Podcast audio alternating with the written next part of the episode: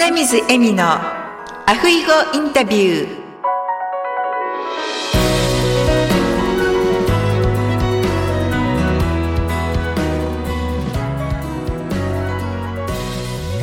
アロハ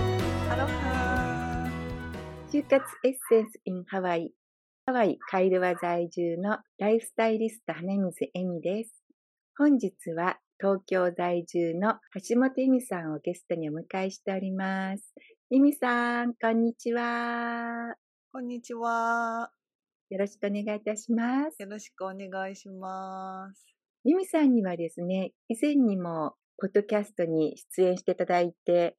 言霊についての話なども伺いました。本日は由美さんが今されていらっしゃるお仕事、活動などについて伺えたらなと思っております。では早速ですが、由美さん、自己紹介の方をお願いいたします。はい。リアルスピリチュアリスト橋本由美です。クリエイトエカ株式会社の代表取締役でもあり、日本リアルスピリチュアル協会代表をしています。これまでですね、広告業界にいて、まあ、グラフィックデザインを中心にアートディレクションなどもしてきてですね、まあ、大体16年ぐらいその業務に携わって、あの20代の本当終わり頃、30かかるぐらいの時に小さな会社ではあったんですけど、部署長になったことで40人の部下ができて、そんなペーペーなもんですから。一体どうしたらいいのかわからず、まあ、そこで上司にコーチングっていうのがあるからなんか学びに行ったらっていうのが、まあ、きっかけで NLP っていうビジネス心理学的な、まあ、ちょっと違うんですけどね。ビジネス界では結構知られているそういう心理学とか、まあ、そこからあの臨床心理催眠療法催眠療法は現代催眠療法っていうのを学んでですね部下のケアだったりとかしていく中であもうこれなんか仕事にしてみたいなっていうのでそれでたまたままあ会社を急に辞めることになりまして 黒い会社だったのでね、まあ、急に転機が来て、まあ、それならばあの辞めますと言って、まあ、自分の希望で退職したと。でまあその時にどうしようかなと思った時にずっとデザインだったのでもちろん独立するつもりはもともとあったのでデザインの仕事をフリーランスでやりながらでその心理学のカウンセリングっていうお仕事も同時に始めたのが、まあ、独立最初はそんな感じだったんですよね。でそこからまあ心理学を深めていく中でどうしても深めていくと精神的な奥の世界に触れていくので、まあ、その中でこう自分が何をしたいかとかどんなことを人生で表現していきたいのか、まあ、こういうのを考えた時に過去を振り返ってああそうだスピリチュアルなことやってたな占いとかも好きでなんか昔占い師になるのもいいなとか言ってたなと。まあなんかカウンセラーっていうものは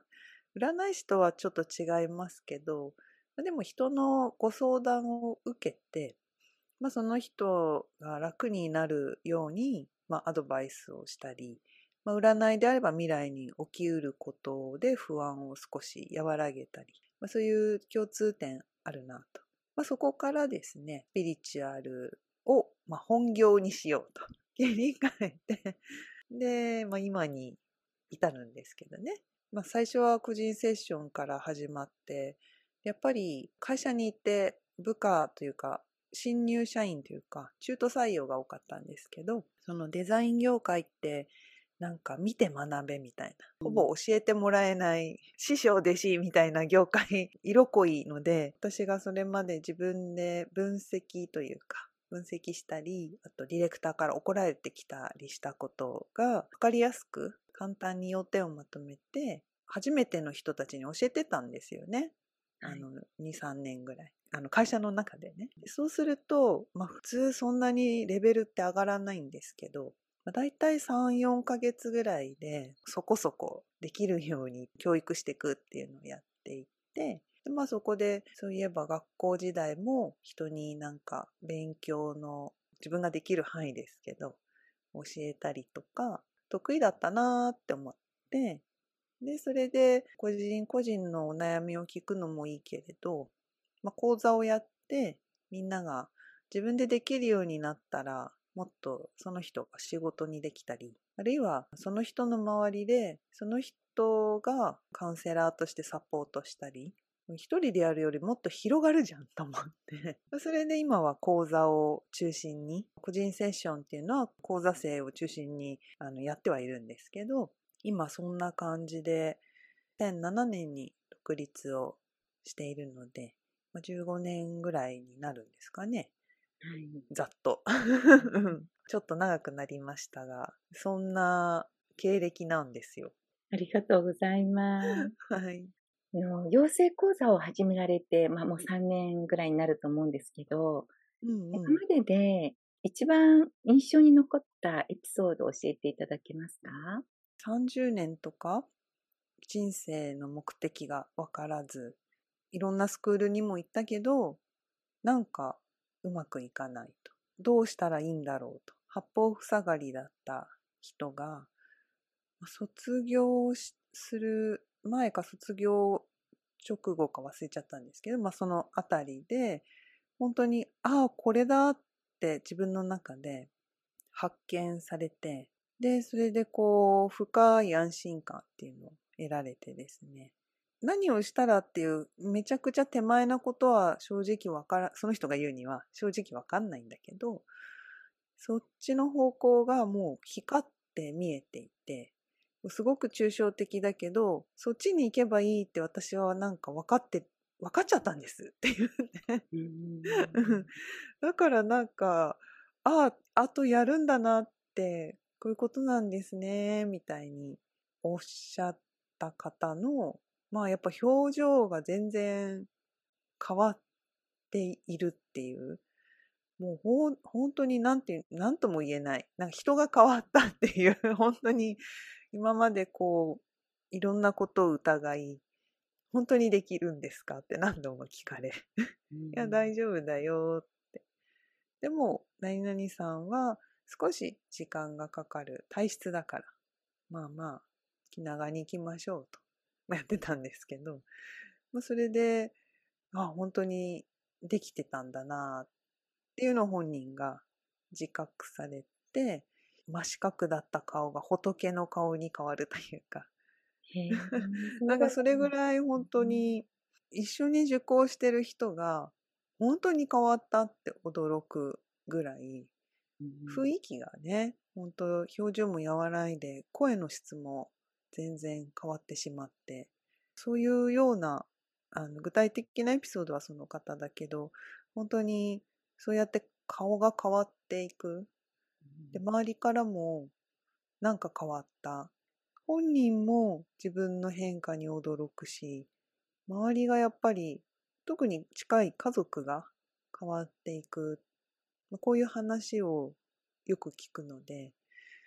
ぱりなんかこう、最初に講座にする意図っていうのが、私一人が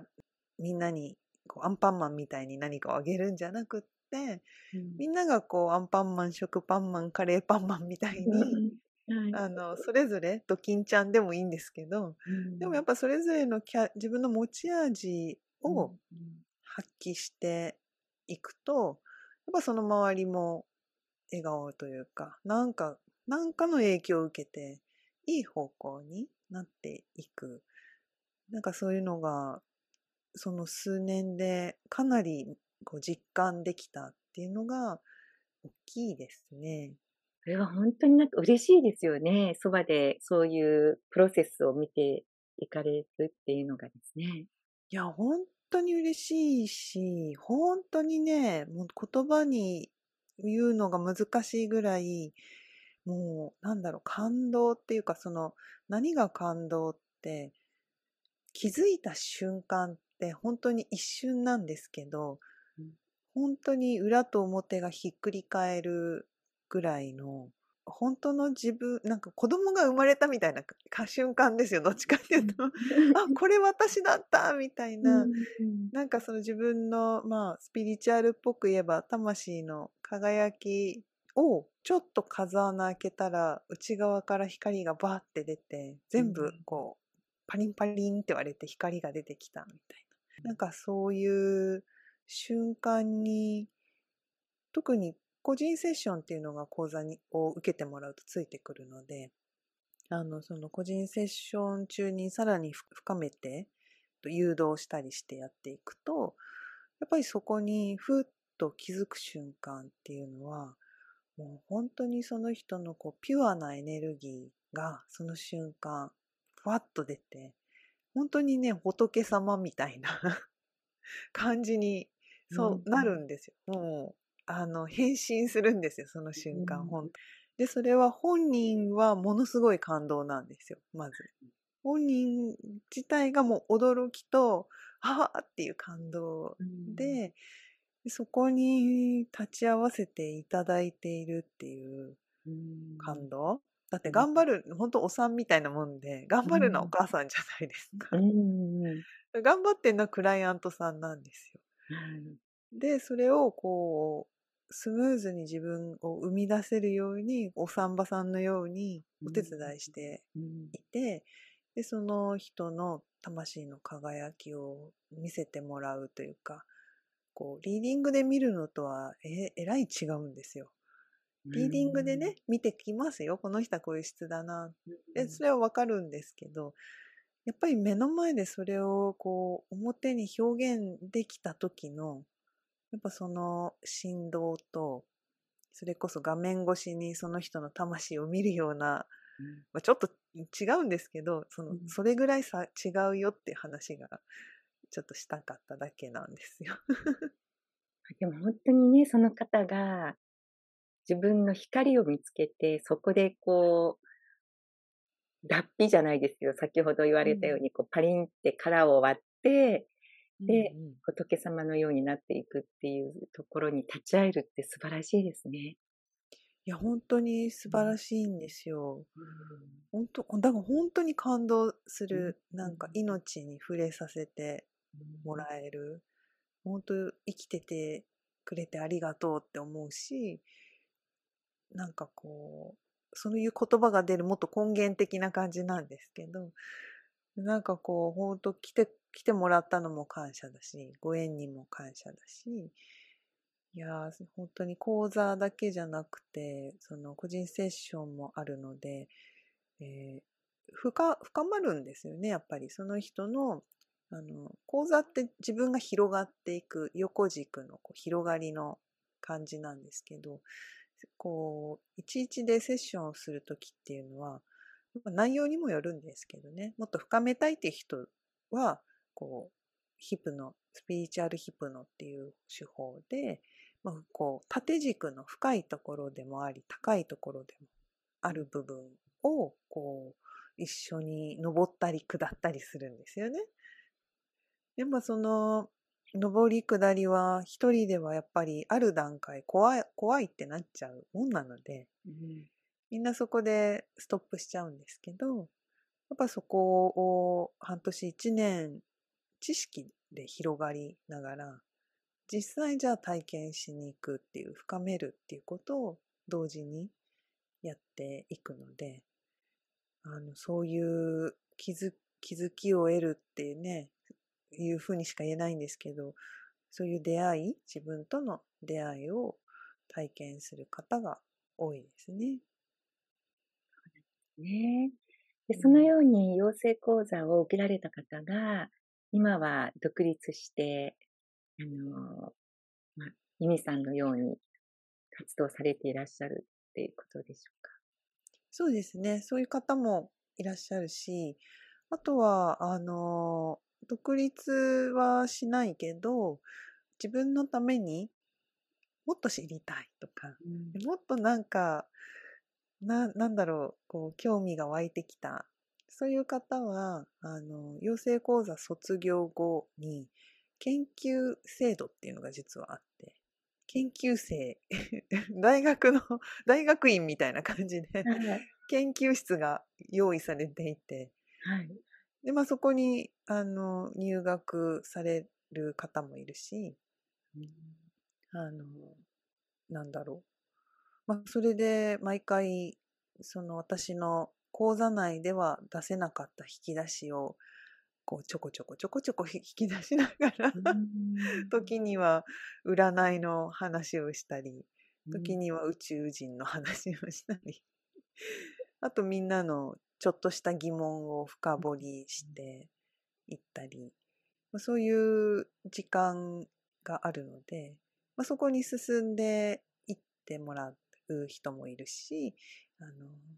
まあ、そこに進みながら独立する人もいるしうん。本当にいろいろですね。やっぱり会社員で辞められないけど、こういう学びの場がないから、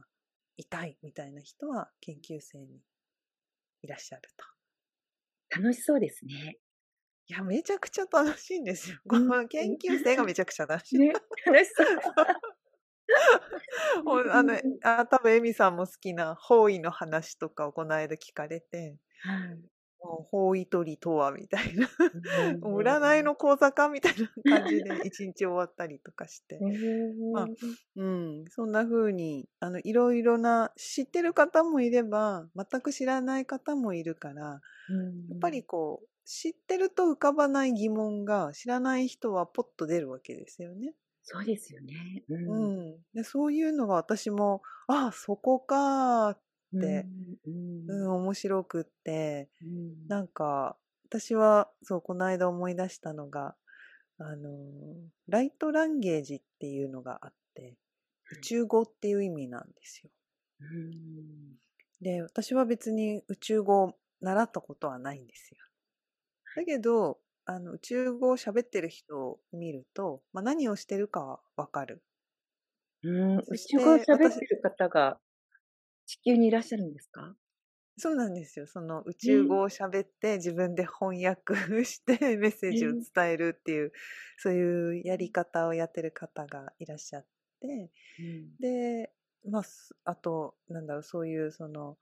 いろんな手法がありますよね。え自動書記とか。うんなんかそのリーディング、鑑定っていうのはちょっと占い師っぽい表現なんですけど、うん、そのなんかこう、よくわかんない世界の存在からメッセージをもらうっていう、なんかそういうののやり方がいろいろ世の中になんかあって、私はどっちも学んだことはないんですけど、どっちもできるんですよね。うん、できるって言っていいのかわかんないけど、でまあ多分こういうことだなっていうのは、あのやってる人を見て、そのエネルギーの状態とか何が起きてるかっっていうのを観察すると、もうそれを真似をすればまあ、あらかたできるというか、できないこともあるけど、今言った二つはまあ、できるなぁと。で、受講生でが、その、まあ、ライトランゲージって結構マニアックなんですけど、うん、うん、学んでみたんですと。で、そのライトランゲージについての質問をされたんですよ。はい、どういうことですかと。で、まあそれは学んだ先生に聞いてほしいんですけどっていう前置きをしながら、うん、あの、まあ、面白い、あの、これは私の独自の説明の仕方なので、そういうものだというわけではないんですが、あの、そこでもし自分が面白いなと思ったのが、その NLP では VAK って言って、体感、ビジュアル派と、こう、えっ、ー、と、オーディオ派、聴覚派と体感覚派、キネシオロジーのタイプと、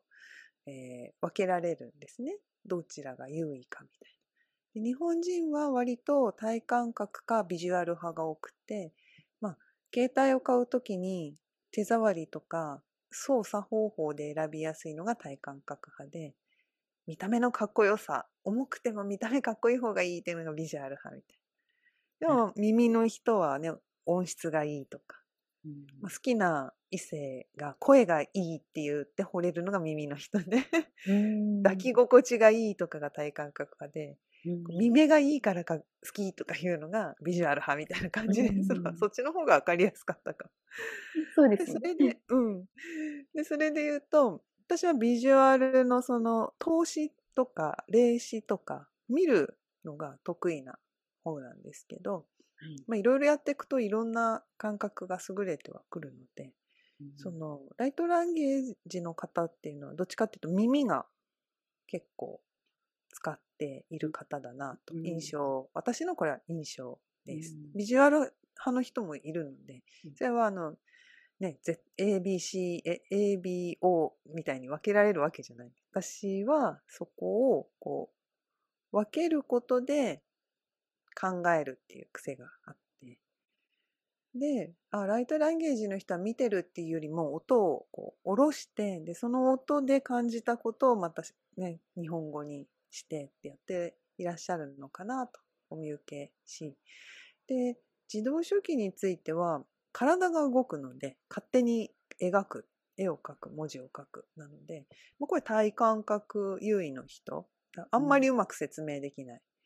なぜなぜ手手が動くのかは説明できません。うん。そして、えっとライトランゲージの人もななぜその言葉なのかは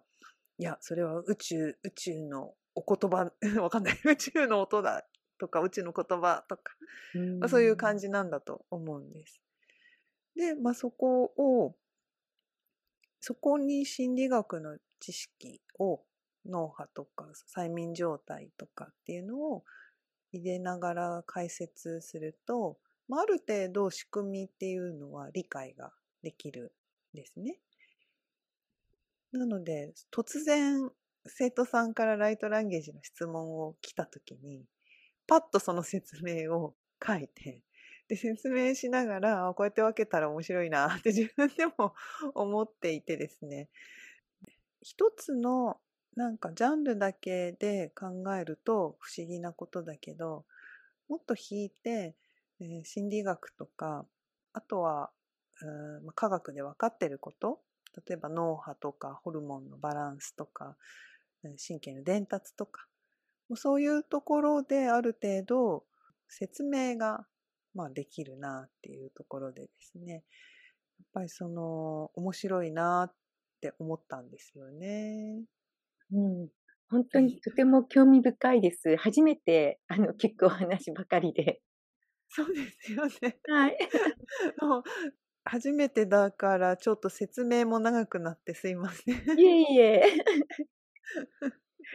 ね、いろいろなお話があるんですね。そうなんですよね。いろんなやり方が多分やっぱり占いもそうですけど占い師さん、まあ、ヨガとかもそうだろうけど同じことやってる人が増えたらやっぱりそれぞれみんな独自性っていうのを出してお仕事にされていかれるので同じことやってるけど表現が違う。宇宙語の人もよくよく聞いてるとみんななんか違うんですよ雰囲気が。機械っぽく喋る人もいればフランス語っぽく喋る人もいればなんか呪文のように喋る人もいればうん、本当にまちまちで、うん、ただあの宇宙語っていうか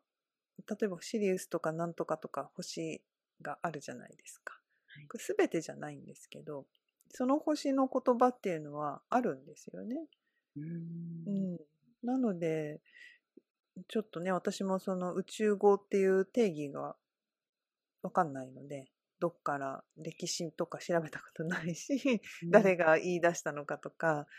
うん。うん、わかんないんですけどわかんないながらにやってる人それをやってる人は何人か拝見してやってる人の様子を見るとこの人たちはこういうことをやっているっていうのはまあ言えるなっていうので生徒さんにはそれが本当かどうかは先生にまず聞いていただいてうん。私の見解を話すとみたいな。こうこうこういうことなんじゃないだろうかって言ったら、その人はすごくよくわかりましたって納得してたから、うんああよかったと思って。本当、ゆみさんって何を質問してもすごくわかりやすく説明していただけるので、生徒さんもね、いろんなことがゆみさんから学べてラッキーだと思います。いやーそう言ってもらえると嬉しいですね。なんか生徒さんも何質問しても答えてくれそうって 言ってくれて。いや、わからないことはわかりませんってはっきり言いますよっていう。うんでは、由美さん、いろいろと興味深い話はありがとうございました。いいえ、なんか長くなってすみません。いえいえ、とても楽しかったです。では、あの、リスナーの方へのメッセージをお願いいたします。はい。じゃあ、ちょっとせっかくなので、こう、エミさんのこのポッドキャストを聞いてくださってる方へのメッセージということで、まあ、来年2023年、まあ、日本を中心に言っていますが、日本に限らず、まあ、やっぱり大きく世の中が、22年も変わってるんですけど、23年に向かってまた大きく舵を切っているタイミングなので、特に、まあ、1112月はお忙しくなる方が多いと思います。来年に向かって。なので、あの、体にはね、やっぱり気をつけていただきつつ、適度なリフレッシュっていうのも、あの、大切ですよっていうのが一つ。で、もう一つ、やはり、こう、変わり目って誰もが怖いものなので、9割以上の人は怖い。1割弱の人はワクワクするっていう、ね、ことなんですけど、まあ、9割方の方はあの不安にフォーカスするとこれ昔と違ってかなり不安の方にずるずる引き込まれてしまうエネルギーの流れになっていますすでに。なので不安になってもその中でなんか自分にできることとか自分の気持ちが休まることっていうのを何でもいいのであの見つけて生活に取り入れてもらえるといいんじゃないかなっていうのがアドバイスです。ありがとうございます。それで、あと、10月の29日、30日、土日なんですけれども、東京ビッグサイトの西ホールで、癒しフェア2022というイベント展示会があります。で、ここに私がですね、えっと、日本アカシックリーディング協会。ちょっとこちらのお名前の方で参加しています。で、ここではですね、あの、私の生徒さんたちがアカシックリーディングやチャネリングを提供してますので、まあ、ちょっと有料にはなるんですけど、当日ブースに来ていただいて、あの、セッションを受けていただけると。なんかこう人生の方向性とかね、あとお仕事のこととか、まあ、人間関係とか、何でもご質問いただけるので、活用していただければなと思います。お知らせ長くなってすいません。30日の日曜日、15時15分から30分間ですね、私がそのアカシックリーディングの、えー、無料講演をやっておりまして、えー、タイトルが冷静開花を促す波動の伝授、魂の目的を知るアカシックリーディングということで、まあ、よければですね、こちらもぜひ、あの、聞きに来ていただけると、すごく嬉しいです。はい、ありがとうございます。ぜひですね、東京近辺にお住まいの方とか、その時ですね、東京に行く予定がある方など、ユミさんのブースにも立ち寄っていただいたり、セミナーをですね、聞いていただいたり、私も日本に住んでいたら 行きたいんですけども、ちょっとそうですね。ねぜひ会いたいですね。ね、あの、ドラえもんのどこでもドアがあれば、ヒュって、あの、本当だ。伺いたいんですけれども、ね、ではそのイベントの成功もお祈りしております。あ、ありがとうございます。今日はゆみさんのいろいろなお話を聞かせていただけて、本当に楽しかったです。ありがとうございました。えーこちらこそありがとうございました。またぜひいらっしゃってください。お待ちしております。はい。はい。では、ゆみさん、その日まで、アフイホー、アフイホー。ありがとうございました。ありがとうございました。